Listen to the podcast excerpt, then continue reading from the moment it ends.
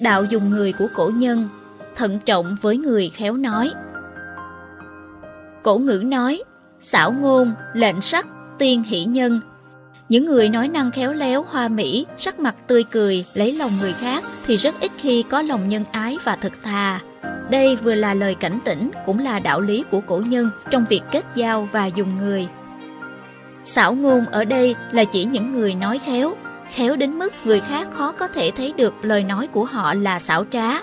Những người như vậy thường không có năng lực nhưng lại cố gắng tận dụng cơ hội làm cho người khác tin tưởng bằng khả năng hoặc ngôn của mình. Người xảo ngôn lúc nào cũng lo trau chuốt sao cho lời nói bóng bẩy để làm đẹp lòng người khác, lấy lòng người khác nhằm đạt được lợi ích cho bản thân mình. Đó thường là người thiếu thành thật, chuộng hình thức và thường tìm mọi cách để che đậy những ý nghĩ xấu xa ẩn sâu bên trong mình.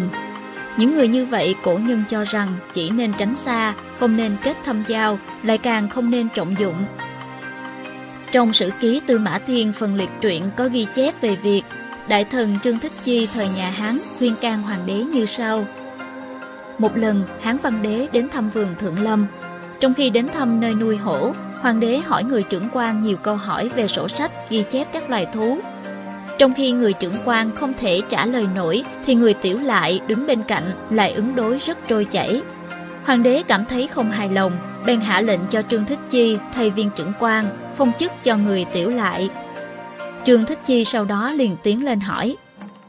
Bệ hạ thấy giáng hầu chu bột là người thế nào?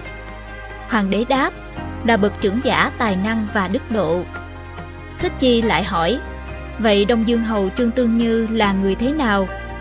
Hoàng đế lại đáp, cũng là bậc trưởng giả. Thích Chi bèn nói, Giáng hầu, Đông Dương hầu là người đức độ, nhưng lúc bàn việc cứ lắp ba lắp bắp, lẽ nào như người tiểu lại thao thao bất tuyệt ư?